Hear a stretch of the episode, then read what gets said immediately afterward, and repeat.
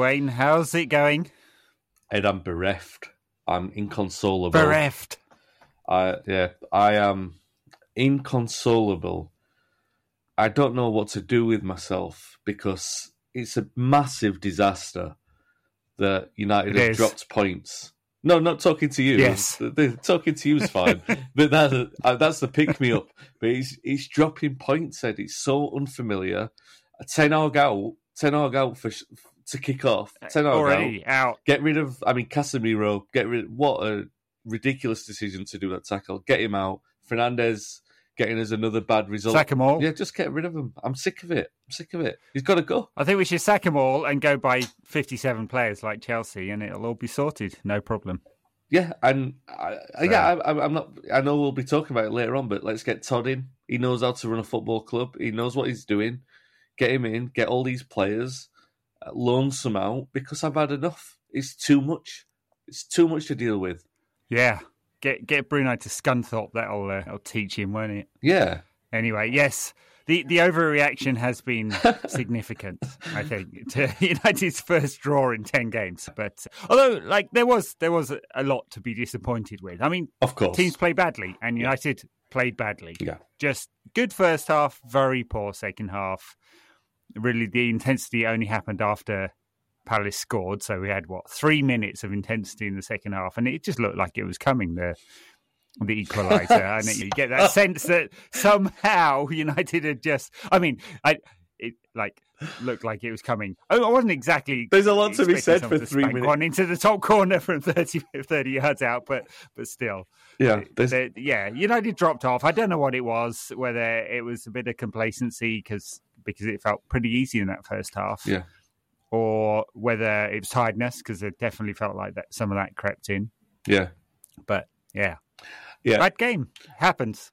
Yeah, it does. It definitely does. And, yeah, it, I don't even think it, I don't think it was a good first half either, to be fair. Well, I, I remember being surprised by the quality of the goal, the incision in which they used it. It seemed very out of place for the first half. And it was a little bit disconcerting, to be honest, that they, that they put a move with that kind of clarity together right at the end. And I felt that that added to the second half lackadaisical performance because it was so slow and laboured. And, and I felt it was that way in the first half. And I don't know what it was because I don't think Palace were particularly good in the first half. They, they were definitely a lot better in the second and probably... Sure.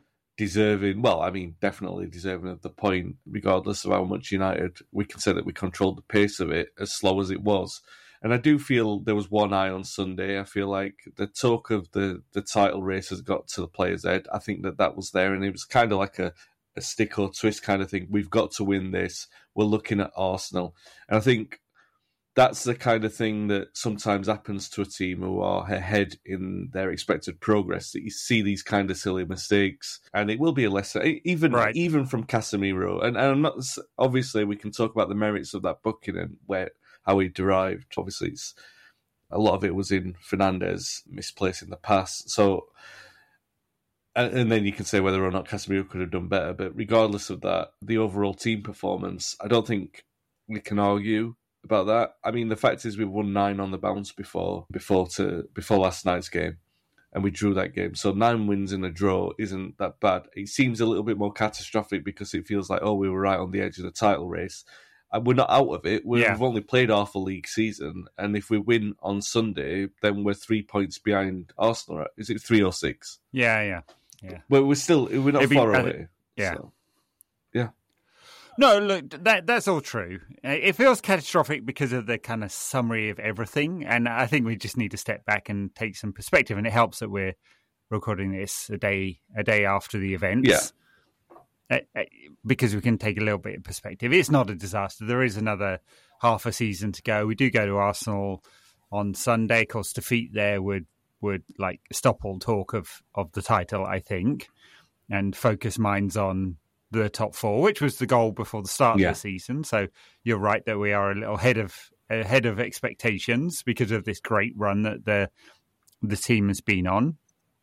And and sure, yeah, it's funny. Lackadaisical is one of those words that's only used in football. Can you imagine it in the office? Oh, that lad over there, he's had a bad performance this meeting. Lack lackadaisical yeah. performance. He found that one. Yeah, no, it's like, it, but it was that. Yeah, and and maybe maybe talk of the title had got to the players. I'm sure Ten Hag's been playing that down. They they do focus on what's to come, and may, maybe less the talk of the title and more focus. The intensity of the City game and the intensity of the game to come. And you can yeah. kind of feel, even under Fergie, this happens sometimes, the, the surprise result between two big games. And there are a lot of big games to come as well. So, yes, of course, people are thinking about that. And there were some silly individual mistakes yeah. in the game that, that, that you kind of exposed. If the, the few times that Casemiro is out of position, The, the soft underbelly is sort of exposed, isn't it? And that's where Palace were able to create chances. And even and and the booking came from the fact, well, yeah, Fernandez shirked a tackle, which is unlike him, really. Not quite yeah. sure why he did that. Uh, and then Casemiro made the decision to to dive in and get the ball, and he probably didn't need to. It wasn't central. Varane's covering. The chances of beating the defender and Dave from there, low single digits. Yeah. So he didn't play the percentages, and, and just on the day, little bit intensity lost, tiredness, lack of focus, yeah. bit of complacency, and, and these things do, do happen. Yeah, not a disaster. We can we can put it into perspective. And I thought Ten Hag was good afterwards, in, in which, you know, he just brushed off all talk of, of the referee, and, and there was a very poor refereeing decision yeah. twice, I think, actually, yeah. and. We get to those. And and he said, look, we got to focus on us. We we didn't perform well enough to win this game, paraphrasing what he said. Yeah. But I think that's perfectly right. It's it's about you and your performance first, and the referee and everything else, and the noise second. And United didn't quite get the balance right. No, no, you're right. There was some disappointing performances. Rashford, again, he was quite cold. We know we can go hot and cold. I didn't think Weghorst had a great debut. Well, I mean, that's an understatement, I guess. I mean... Yeah, I know. I, I think we from Weghorst we got what we've got to expect from him, really. He's never going to run at a player with the ball. He's never going to run into space. It's just not what he does. Yeah. Uh, you play it into his feet, or you find you find a cross. I mean, I think really only hit him with one cross, which was Luke Shaw's delivery. It was great delivery, by the way. He he went to uh, oh, yeah, Weghorst, yeah. so the ball got to him behind him, which I think he'll be disappointed, because that's the kind of chance he does put away. He's He is good, technically sound. For a big lad. Yeah. And so you can play the ball into him, but that does slow United up. You know, especially when you the front three of Rashford, who wants the ball into space, but was trying to do too much. And and then Antony, he just slows everything down. He, he reminds me, this might be an unfair comparison, he reminds me of Wolf Zaha, that, that first year we had him, where he just took too much time on the ball all of the time. Yeah. And Antony does that. He does the step over, rolls his foot over the ball when you're trying to break quickly, and you're like, ah, he's absolutely infuriating. I think, along with the schoolboy levels of the last yeah. third intelligence, which are just I well, think a lot of progress. I, I think with Antony, he's not as quick as people thought he was, or the maybe... He thinks that he is. There were a couple of times, and I've noticed it more frequently with him, but there was one, I think the one that you're referring to in particular, there was a break, and he and he seemed like he had a really good sort of, you would expect a, a left-footed player on the right to sort of cut across in front of his marker if he's got the space, uh, the pace to be able to do that. And you would expect a player in that position to have the pace to get in front of the fullback, to use your body, to be able to get a shot off. And, and he was still fifty yards away from goal. But he didn't even advance the play. He cut back towards the halfway line, and it was such. It was a. It completely cut the pace out of the counter attack at that, that moment. And there were. That's by far um, not the only moment that we've seen that from him. And it, it, yeah, it does labour the play somewhat. And you, the optimist in me, when I see that happening in real time, I try and think, oh, okay. You are watching a player who's trying to bring other players into play and continue the pattern of the build-up, but it, it is slowing the play down, and it, a winger is supposed to direct the counter-attack, and United are supposed to have fast counter-attacks, and he didn't do that. And yeah, it wasn't great from him. He, I, th- I think he started all right, but then he, he dropped off quite well, quite alarmingly, I should say. And I don't know, from the other performances, I, I know we'll get to the refereeing decisions you said. I thought Casemiro was lucky not to get sent off. I didn't think Bruno was great again. I did. I think Eriksen, Eriksen's been a bit quiet of late. There were the, the, the best moment was obviously the connection for the goal, but then we were reliant on De Gea making a couple of good saves before we actually conceded. And then gets to injury time and they score a goal like that. And you said there, three minutes of intensity, which is pleasurable for a lot of people, but didn't do anything for United yesterday. And it did, yeah. honestly, did see like it. It did seem like it was that three minutes that United turned up to play, and you thought, oh, they're going to score a goal here. Not, not, though they could score a goal, I should say. Not that you felt that they were going to score a goal, but they had the intensity, and that what is what Ten Hag was saying, wasn't it? It was about that second goal. United score a first goal, and they're not hungry enough to score that second goal yet, or perhaps. Yeah. Maybe not hunger's not the right word. Maybe they're just not good enough to get that second goal and kill a game, a game off just yet. Just barely made any moves. I mean, yeah, got a, quite a lot of shots off yesterday. I think it was fifteen, which is not bad, but like very, very little of real yeah. danger. And just moved the ball a little more quickly, and, and they'd have taken this Palace side apart. Clearly, it's not. It's not even a Palace side that's playing that well. They've dropped a level yeah. from last yeah. season. I agree. And and that's the, that's a disappointment. That's why it sort of feels like a catastrophe, because not only have we lost those two points, which feel very important, and Casemiro is booked and he's out of the next game, which may mean, well, I mean, could well mean the difference between points or no points against a, a good Arsenal side that's that's playing very well and such a key player, Casemiro. And, and, and so if you focus on those things, like, oh, that could be a five-point swing in the space of two games. And of course, that, that that could mean everything at the end of the season. Yeah. We don't know yet. But these things do happen in a season that United have picked up points not playing well. Actually, most of the time playing well, but some. And that happens too. On the, on the referee decisions, I mean, the two crucial ones, I think, that went against United. Obviously, the penalty on penalty decision on McTominay. I mean, I don't... It's I, I don't know where there could be any, any debate.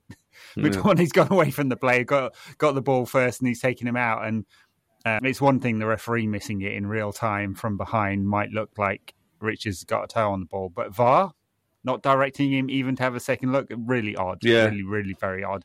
And I can't help, I'm not normally conspiracy-minded and paranoid about these things, but I can't help think but that the lo- noise of the last week, plus the referee's performance up at Newcastle, where he got a lot of criticism yeah. for sending stuff to the V A R, hasn't played on his mind there. Yeah. And yeah, I mean, how could he not? And, and anyway, I, the second, the second, the second one is the foul that Luke Shaw apparently made on Lise for the free kick that Lise then stuck in the top corner. I mean, I've watched that fifty times since. I can't see where the contact is. No. I think he's just gone down. Yeah. So. Yeah, I, I don't think it's a conspiracy to say that. I've talked, I think I've talked about this before on the pod. I've talked to a couple of former top flight referees, two of the highest profile referees of the last thirty years, and they both went on record as saying that it does play a part, that kind of psychological pattern of decisions are being made like that. And not in terms of them being consciously aware of it at the time, but they've admitted that it could have subconsciously played a part. And bear in mind, the questions I were asking were more weighted in the sort of did did Fergie get to you, that kind of thing, and they were probably went the other way because you're so conscious of everyone saying that that you are right. analysing it a little bit differently. So yeah, I don't think it, but I'm not saying it's a conspiracy against Manchester United. I don't mean that. What I mean is it, it's a psychological impact, and, I, and I'm pretty sure that if you look at that, yeah. I think there's a definite truism that it played a part, both in, in the Newcastle and the weekend kind of thing. I, I look at that, the penalty incident, Ed. The first time I looked at it, I said, oh, that's not a penalty. And the reason why I thought that is because I thought McTominay had gone looking for it, where, where the way that it, it kind of looks like he's initiating contact. And then I was too busy looking at that to think, did the defender get a touch or not, you know, on the ball? And then you look at it in the second, on the second viewing, and it's obvious it's a penalty because he's put his body across, he's he's made contact, he's fouled the player. It's a penalty. I don't understand. And this isn't. This is talking about the, the actual incident. So take the, the shirts off them and put Ronaldo's kits on, Pub League kits on. Right, put them on these these players. That's a penalty every day of the week. So the only oh, sure, the yeah. only kind of it, the only kind of explanation I can offer is that they, all this talk about the decisions is, is had to have had, got to the ref. It, it must have done yeah. because it's it's ridiculous. I'm sure. I, I'm sure. I'm sure that's true.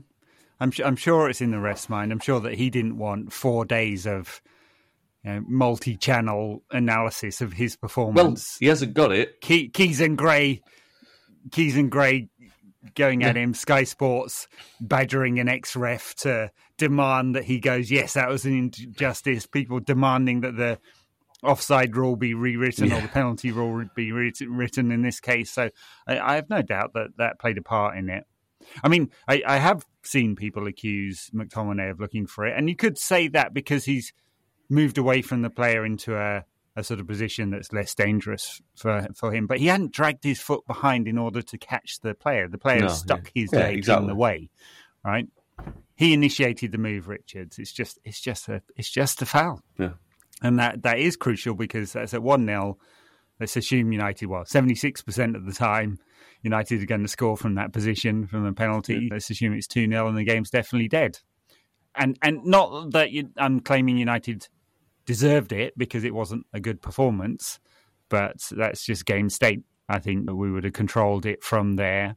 Yeah. As it felt like, even though we weren't playing well, we pretty much controlled the game.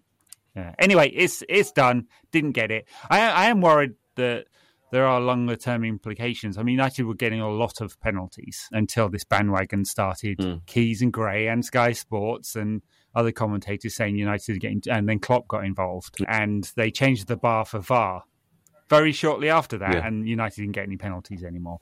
Yeah. That... Um, so I'm worried that the focus on United and the hysteria that surrounds the club does does have an impact. And, and if there's a marginal call at the Emirates on Sunday... I'm not expecting it to go in United's favour. Yeah. No, it's it's an interesting... That is... Yeah. Yeah. I...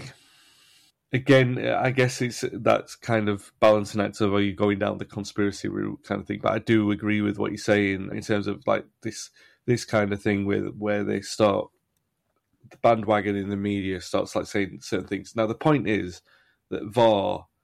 is meant to be emotionless, right?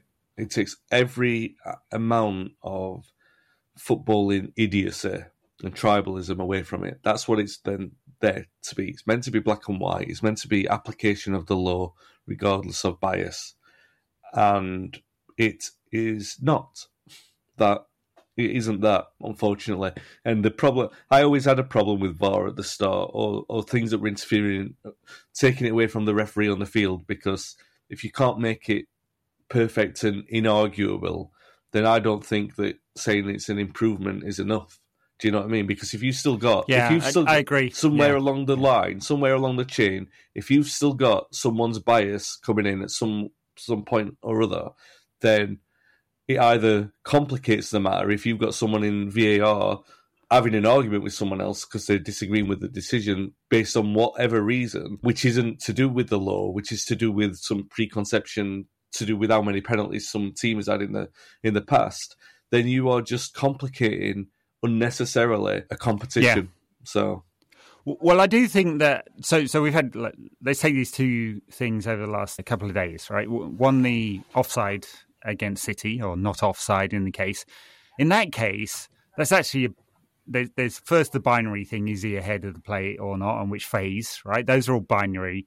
And then there was the subjective piece that said, what is the intent and what is the impact yeah. on other players, right? And and that piece was subjective, and I think there it needs to go back to the referee to have a look at that, and he can make that subjective call, right? And, that, and, and there the technology is just aiding the referee. And they don't do that at the moment. It is with the V A R to, to try and interpret that that impact, right? And and a bunch of people on the internet, wrongly in my opinion, making interpretations saying, oh, well, it's obvious he had some kind of telepathic mental impact on Edison. I mean, it's just bollocks. Yeah. I mean, it's like actually seventy-five percent of Law eleven is, is very, very binary. And it's just that thing around impact on another. So there's that that one, right? And I think it's just best if there's subjective stuff that goes back to the ref, and the referee has the final is the final arbiter, not some dude in Hounslow in a truck. On the binary stuff, I think V A R is quite good, or the technology we use. So yeah. Was it offside or not? Now, can they get quicker? Yes, they can. They did in the World Cup. They were using the semi-automated thing, and it was mostly better. Can the communication with fans be better? Absolutely. Could be. I don't know why they're making it so opaque. And on goal line, technology works perfectly well. Yeah. Right? So stuff that can, technology can enhance the yes, no binary stuff, I think helps. It should be faster. It's a real shame. It takes away the excitement in the moment. And then the subjective stuff, if it's going to help the referee, and on balance, it's better that the referee gets the decision right than the game carries on and flows. And we're not always on the right line of that balance, I don't think. Right side of that balance. Uh, then then I think it should be sent back to the referee. And, and the foul on McTominay should be sent back to the referee. And I just find it shocking that you have a guy in Hounslow who's decided that there's no case to answer there. And there's no chance there's a mistake. And the bar is artificially set high. And that's what I was saying about how they changed the the way that they, they set the bar for V A R to intervene. Yeah. Why wouldn't you intervene? I mean, like, it just doesn't make any sense. Yeah. I think if you've got that incident in any other game, the, the Rashford incident in any other game at the weekend, let's say Newcastle against Brighton, right?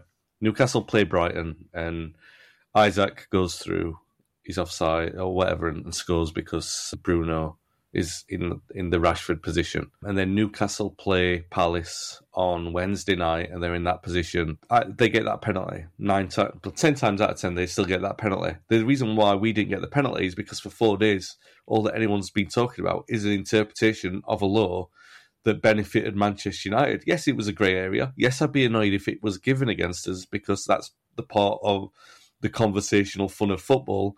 That's why we're having these these... podcasts, but still, just because they made noise for four days doesn't mean it's right to sort of influence refereeing decisions. And they don't, the, the thing is, all right, we're having, again, we're part of it and we're having that conversation, but they don't recognise. They just go, ha, ha, two wrongs made a right at the end of the day because it United, where they don't, they don't seem to notice their own part in the process. Like, we, we influenced that and we shouldn't have influenced it. And they did. And all right, I, I happen to think United actually got away with one yesterday because I think Casemiro should have been sent off.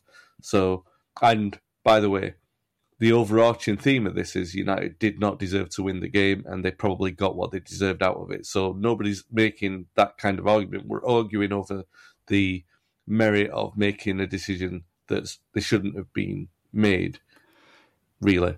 Yeah, well, no, no, true. Look, again, United didn't deserve to win yesterday because they played badly, and that's the most important thing, and that's what that's what Ten Hag said after the game. So, no arguments there. We're we're discussing the details. I'm not sure. I mean, it's one of those marginal ones. I'm not sure that Casemiro is so wildly out of control or it was dangerous that it merited a red, but people could argue that. I've I, I have seen other people argue that. Maybe so. It would feel a bit on the soft side for me, but. There you go. He didn't. He's just going to miss the one match, and he won't miss another one until he gets another five bookings. Mm, yeah, because it's yeah one game too early as well. Because mm. after the halfway point, it shifts to ten bookings to get a, a card. So that's part of the injustice as well. He'll he'll miss a game when we've had to play an extra round of games. Arsenal didn't get to play this. Didn't have to play this midweek. United will be more knackered. So there feels like an oh, yeah. I mean, it's not an injustice. It's just how how the How the fixtures lie, but two quirks of the fixture list that mean that United get less rest, and also that extra game yeah. is the one before the second half of the season. It means the booking comes into play. One more game, and he wouldn't have got a suspension for that fifth yellow card. That's the Queen. There you the go. Queen that's, has got a lot to answer for. Them's the breaks. Yeah, she has. Fuck's sake. Get her in front of the Sky cameras and demand an answer. Yeah. Oh, God. Well, yeah. You're probably right. You know what? I, I I think it's just watching it in real time. I thought, ooh, we could get sent off there, do you know? And I, the... right, he didn't quite do an Eric Bailly, did he? No. I mean, if you've seen that, wow. I was like, he got seven seven match ban. Eric Bailly did for that. I mean, yeah, he did try and take the guy's head off. Yeah, so... I would think that's a little bit lenient. He'll probably be back in Manchester before he plays for them again. So, yeah, mm. yeah, classic Eric. Oh, yeah, you forget he's still a United player. Jeez, that's one to sell. Anyway, any other thoughts on Palace? Go. Shall we move on to something? Did we praise the free kick? It was a great free kick. I know Dave's not great yeah, at them, yeah. but it was a great free kick, and he should have celebrated. Yeah, I'm not sure Dave's quite in the right position, but it's a, I mean, it's a stunning strike, isn't it? The celebration's a bit interesting, yeah. isn't it? He barely celebrated. Is he a United fan secretly? What what was going on there? Or, or a Spurs fan.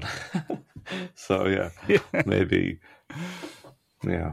Yeah, very odd. He's a very nice player, Lise. I think him and Eze are on for bigger things in football. I mean, just just beautiful movers, both of them, and, and really talented. Yeah. So I, I wouldn't mind seeing Eze at United. I do think he's got a lot of lot of talent. Anyway, yeah, I guess that's Palace. Mm. Ten Hag out. Uh, we, Ten Hag out. Absolutely disgraceful. I mean, he, he it was him who chose Casemiro. Casemiro got himself booked. We're going to lose at Arsenal. Yeah. The wheels are coming off. Oh, no. That's it. Get Ralph back.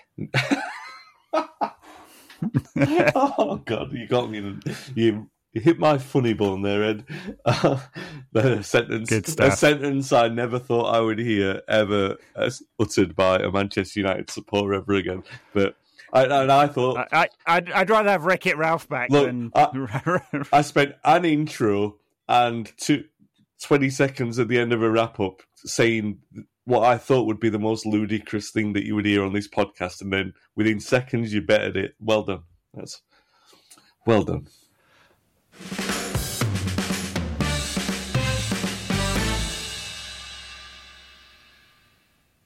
There has been other stuff happening this week, including quite a lot of news on the takeover front yeah. with Jim Ratcliffe, Ineos, his company. Well, he, he co-owns the company with a couple of founders, declaring an interest in United. It's interesting because, I mean, most most of the takeover stuff with Chelsea and indeed with United has sort of been behind closed doors. People are leaking stuff, but there haven't been public announcements. And, and Ratcliffe has been very public, as he was with his very, very, very late bid for Chelsea. This time round, I, I do wonder the tactics here. It's interesting. I wonder whether it's to try and corral some other investors to get on board to show he's serious. But obviously it's garnered a lot of interest because, hey, it's Manchester United, it's a takeover. He's a United fan. He's getting on in years.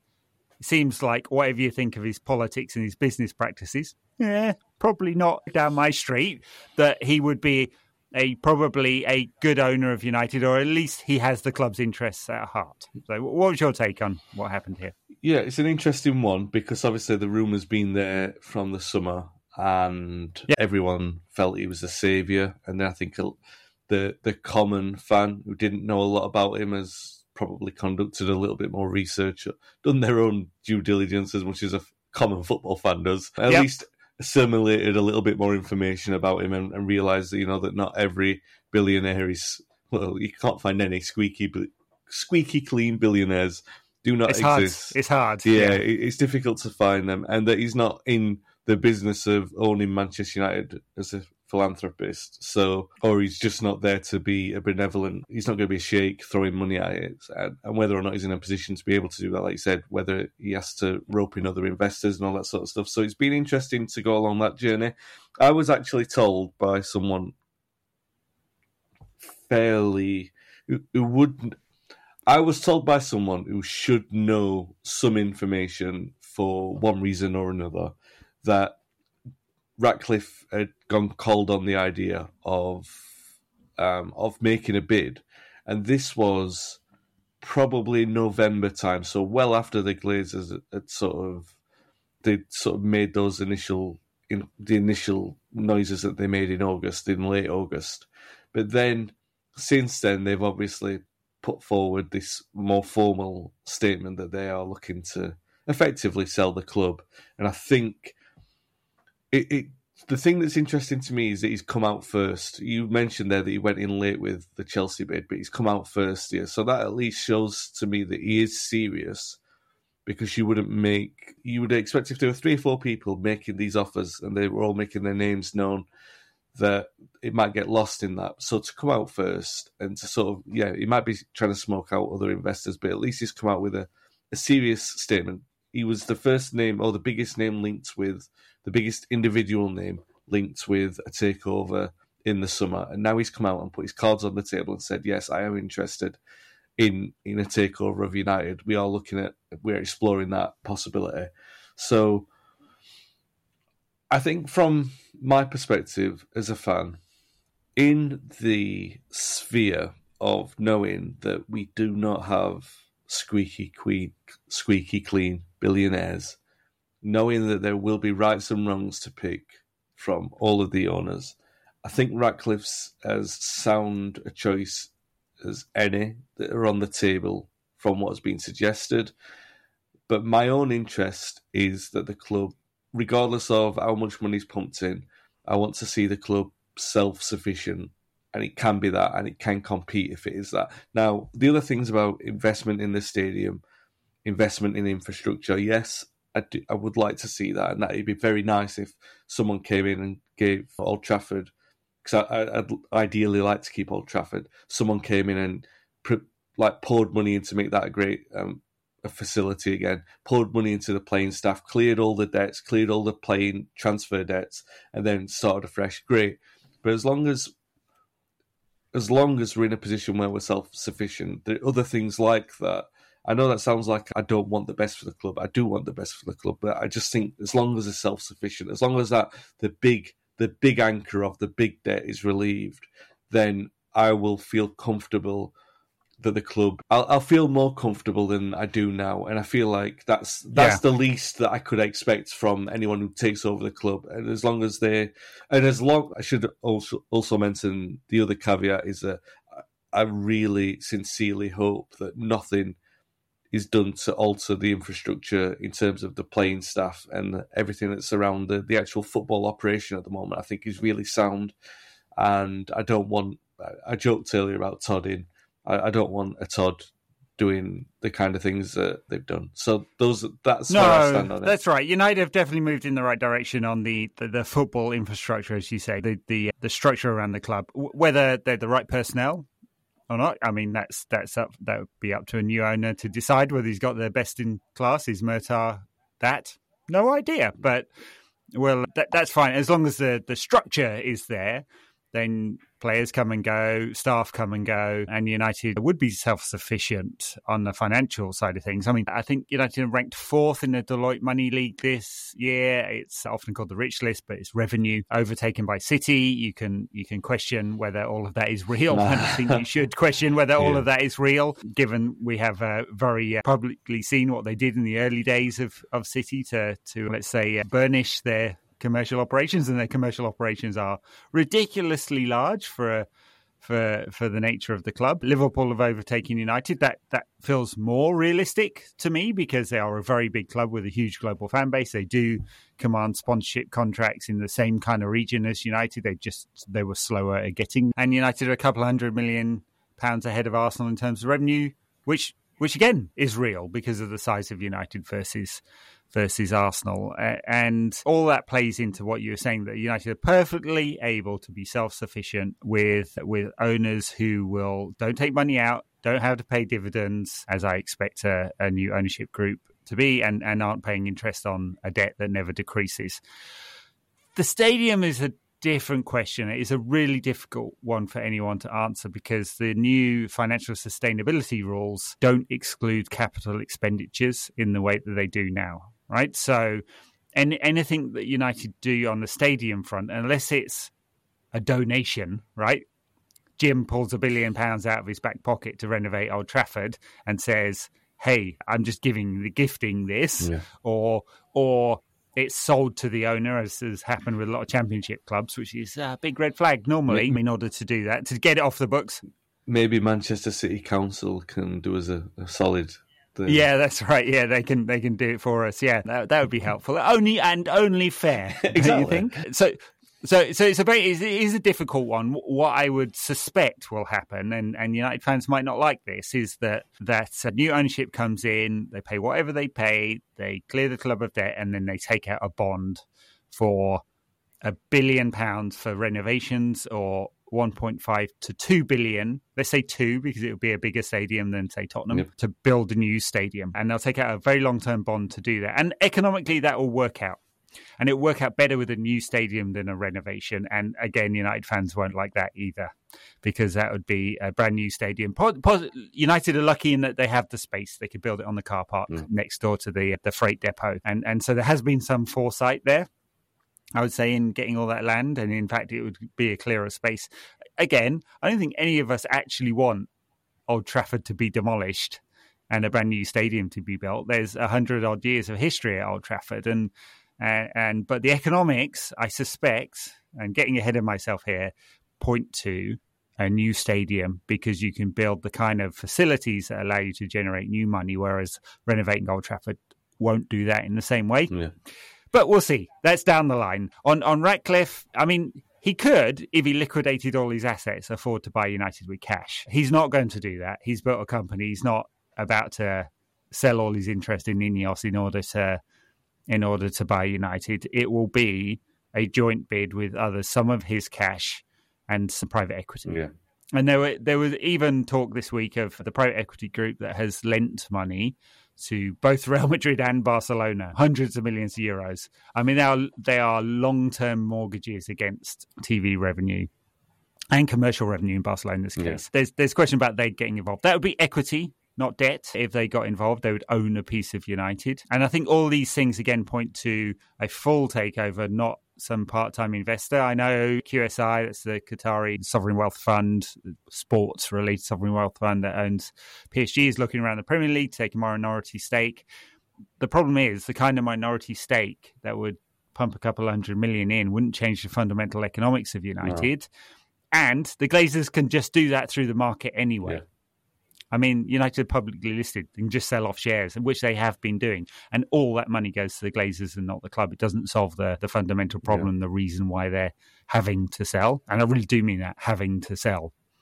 So anyway, it's it's kind of interesting development. I, I'm sure, I mean, he's definitely not perfect. It's a petrochemical company with all the environmental impact of, of that company, Ineos. He's a Brexiter, which, I mean... A, a very significant proportion of people in Manchester did not vote for Brexit. I mean, there's plenty of people who did. So take of that what you will. I don't think that actually, it's not my politics, but it doesn't exclude him in my mind from being a Manchester United owner. Yeah. He's he lives outside of England for tax and other reasons. Might not be perfect, but then again, show me a billionaire who's perfect. I mean, there should be a higher bar, I think, for a United owner, but unfortunately, I don't think fans are going to whip round five to six billion pounds and uh, buy it out. No. Be nice if we had the money. Yeah. If those one point one billion fans that Richard Arnold claims exist all whipped out a fiver, then we can we can own it, folks. Yeah. It, so I'll put in the first fiver, and I'll put in six pound just so I can be I can be cho- chairman. And then Ed can be like vice chairman. There we go. So oh, I put in it? a marginal. Can, have we got a bit? I can put seven in. I can probably stretch to that. Here we go. This is how the takeover starts, folks. Yeah, no, start at five quid. And we'll, be at, we'll be at seven billion pounds by the end of it. Assistant each. to the chairman. There we go. That's what we can do. Yeah. Good. Eight pound. Nine. And a packet of crisps. I'll sell a kidney before the day's out. Yeah. All right, that's that's the financial stuff. I, th- I suspect we've got a little way to go on that one. I know Chelsea sold very quickly, but that's not normally how multi-billion pound transactions are conducted. That was extreme in terms of its speed for reasons, and whereas with United, it's not. They're looking at the highest bid.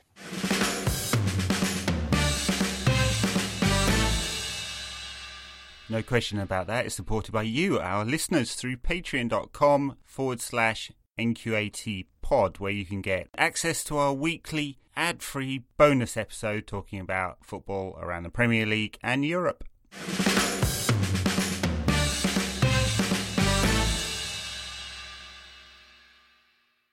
We have a game coming up against Arsenal on Sunday. It's quite a big one.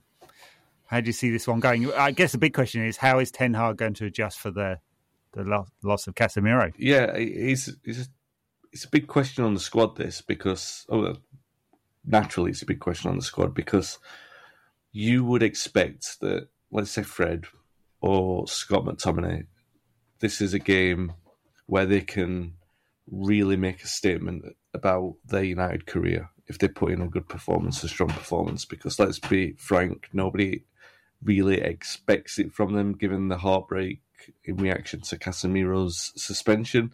So everybody is expecting low things, and that means that those players, they don't have a free hit. Of course they don't, because they'll get criticism if, if we lose, but they've got a really good opportunity to, especially Fred, because you would imagine that he's going to be one. He might not even be in place of Casemiro. He might be in any way in place of Eriksen. That it might change the entire midfield to accommodate the task. And I, I do suspect that he might do something like that, but to sort of take this I, thing I out I think of it's very likely. In terms of the game overall, I mean, Arsenal haven't been playing brilliantly lately. They've sort of... I say, I say that, they'll probably put on a, a great show on, on Sunday, but I don't think when I've seen them, they've played brilliantly lately, as, as well as they have done to, to get the, the lead in which they've got, which they thoroughly deserve, by the way. And, yeah. and it does bring into... Um, It brings into light the, the point that we were making earlier. United are in front of their expectations for this season. Arsenal are wildly in front of their expectations for this season because they were exactly the same yeah. as us at the start. They were going for Champions League places. Maybe you might look at the fact that, I don't know, I haven't had a quick look at their fixture list even, but maybe they might have had an easier run of fixtures than what we've had at this point. They had a soft start, yeah. So, they've they've they've they've obviously played everyone. Yeah, it's half the season, right? So they basically played everyone, but yeah, they they are well ahead of their underlying data. That's all I'd say. To get really nerdy, you might expect a regression to the mean. They've scored way more goals than their expected goals total. They've let in a little fewer than their expected goals against. Yeah. And and they've got quite a few more points than expected. So, I, I, and and they've been. I mean, although they've had Gabriel Jesus out for a small squad, they've not had too many injuries. Yeah. They are very lucky in that they basically don't have any. They don't. They're not in the Europa League. I don't think they're not. They're not, are they? So they don't have all those fixtures to come. And well, we'll see what happens in the F A Cup. But they they're not burdened with fixtures in the same way that some of the rivals are. And so that's good for them too. Yeah. And a lot of people are asking this question: Arsenal or City? Again, it's it's one of your similar generation to me, Ed. I, I think it's quite unpalatable to want Arsenal to to bring myself to say I want Arsenal to win anything. To not not quite as bad as Liverpool, but it's yeah. pretty unpalatable. I do want to see a little bite. I want to see a little fight. I want to see the players react to to what I mean. The Ten Hag principle is going to be, it doesn't really matter that it's Arsenal, it's about yourself. You let yourself down on Wednesday, yeah. so go out there and put on a performance, which is what he's done throughout his reign at United. And that that's the thing that gives me more confidence going into Sunday, regardless of the fact that Casemiro's missing, the fact that he will put out that... The first thing he said after the final whistle when he was asked about it was, well, we didn't have Casemiro when we played them in September and we won, which is a fair point, but but we all know the difference that Casemiro's made to us since then. So yeah, they were missing players yeah. that day as well. I, I suspect that he'll make he won't do a like for like. I mean, the last time Fred played alongside Eriksen in a two in midfield was when United shipped four goals at Brentford. Good, that's so, good. Not, yeah, not not great. Yeah, let's bring the spirits up here. Yeah. I do think that's a bit soft. As much as I like Fred's energy, I don't think he's very disciplined. Not in the same way that Casemiro is. They make a nice combo, but it's not like for like. And, and I wonder whether he might bring Fred and McTominay in and, and Bruno goes wide and Eriksen plays through the centre. Just yeah. a bit more solidity in the midfield and Antony drops to the bench. I, I'd actually, it's got to the point, I'd be quite surprised if he didn't do that. Yeah. Just that extra security. Of course, it's the balance between you want to defend by attacking as well. You want to dominate the ball. And Fred and McTominay in there never dominate the ball. Like, neither of them is careful with their distribution, uh, and that causes a problem. Uh, and and and McTominay in particular does not get into the right kind of positions to receive the ball. And, and I think I've accused him of hiding in the past, but he just doesn't. He hasn't got that kind of hasn't got that Scholes thing of always being able to find a position to receive the ball. Or Bruno has this yeah. too. Eriksen, um, and yeah, to an extent. Well, Eriksen, yeah, Eriksen is not only comfortable on the ball and uses it brilliantly, but knows where to get it. McTominay doesn't do that, but he's not. He's not a pure number six either. And I, I think between them, Fred and McTominay don't cover each other's flaws. They often magnify them, and, and that's it's not good. Throw Eriksen in there and maybe the balance is a bit better. It's it's a square peg, round hole problem for Ten Hag to solve, yeah. I think, ahead of ahead of the game. And he's going to want to find a balance between dominating and defending. And it's a really difficult one with, with Fred and McTominay. I think the... That's why Casemiro being out feels such a disaster. The, there's... alternatives. I mean, Shaw's been playing so well at centre-back that he might want to play Martinez in a holding midfield role. I've seen him play there. I, I see people say yeah. it. I, I'm just um, offering... I'm, I'm offering... So, yeah, oh, yeah. Maybe even a five-man defence. He might, you know, do it that way. And haven't seen that at all, have we, under Ten Hag? Well, he, he, he, has, mean, he switched to them for when we've seen out games. So he did, he it, has he did done, it against yeah. City for a few yeah. minutes, and, and I think he's done it in a yeah. couple of other bigger games. Like... Maybe Liverpool at home, he did that as well. So he's done it for, he's done yeah. it for a couple of them. I'm not saying that it's something that I expect him to see. I expect to see, but then against, then again against City, he started short centre-back and he left Martinez on the bench and he put Fred in midfield, and they, they were things we didn't expect to see. So he could, and we were all, I think beforehand, before we saw the team sheet, I, I'm pretty sure that all of us were preaching the virtue of consistency and momentum. We weren't saying make any big changes like that. And he did, so maybe he's got now. He's more familiar with the team that he could make. A, he could spring a surprise, and yeah, I mean, I'm not. I'm. I know it sounded right at the start. I was being fatalistic. I'm not. I'm not completely lost on. I don't even think I'm completely lost on the idea of us winning on Sunday. I think we've got a fair chance, and I'm. I'm like we've said at various points this season, when there's been a challenge for Ten Hag, rather than feeling downbeat about, oh, look at the options that he's got, I've been curious to see what he's going to do. And I'm still in that boat, and maybe I'm feeling more comfortable being in that boat because we are ahead of expectation and because it's nice to talk about being in a title race, but I still I, I still believe that if you're not in a title race, it, you got to get to thirty games and then it's a title race. You can't be in a title race in ten, ten games a season or twenty games. I think it's a little bit too early to judge. Yeah. So... I feel that maybe a little bit of the, the leeway that I'm giving Ten Hag is the fact that we are higher than what I expected us to be. We're a lot more comfortable. We're a lot more settled, and we looked we look a lot more defined as, as a Ten Hag team than what I expected us to be. This is probably six months ahead of schedule to what I expected. I expected to probably see us looking this kind of comfortable and and defined as a shape at the end of the season, and we're so far ahead of that that. I'm, it makes me curious to see what he does, win, lose or draw on Sunday, because he's still learning. And you know, we know plenty about these players, but Ten Hag is giving them new challenges, and I'm ready to be pleasantly surprised like I am at Luke Shaw centre-half, for example. Yeah, I mean, Martinez was good enough on Wednesday that I think he's back in the team, so I'm pretty sure the back five will be the same. Yeah, uh, De Gea, Wan-Bissaka, Varane, Martinez and Shaw, and that's solid. It's oh. solid. It's just that one in front. Can we can so. we can we rewind twenty-five minutes, because we closed out Palace and not once in that entire twenty-five minutes did we speak about Wan-Bissaka. It, oh God, yeah, that's very very true. Unfair. Yes, you're right. Very unfair, and he's the man reborn. And I mean, the thing is, he even got a few crosses in yeah. yesterday. So that's a, like, what's going on here? Wan-Bissaka put it floating across to the back stick. Yeah. The the tackle on Wilf Sahar was obviously game saving yeah. right at the end. Just just stunning stuff. Just so perfect and clean, and risking a penalty, risking a red card, risking everything, and got it yeah. right. Uh, I thought Zaha's interview afterwards was brilliant yeah. as well. He said, I, I had a look, quick look over my, I'm sure everyone's seen this, but a quick look over my shoulder and, oh no, it's, it's Aaron. If it was anyone else, uh, you knew what was coming, Spider and those long mm. legs. I mean, brilliant, just brilliant stuff, as good as a goal. Yeah. Fantastic.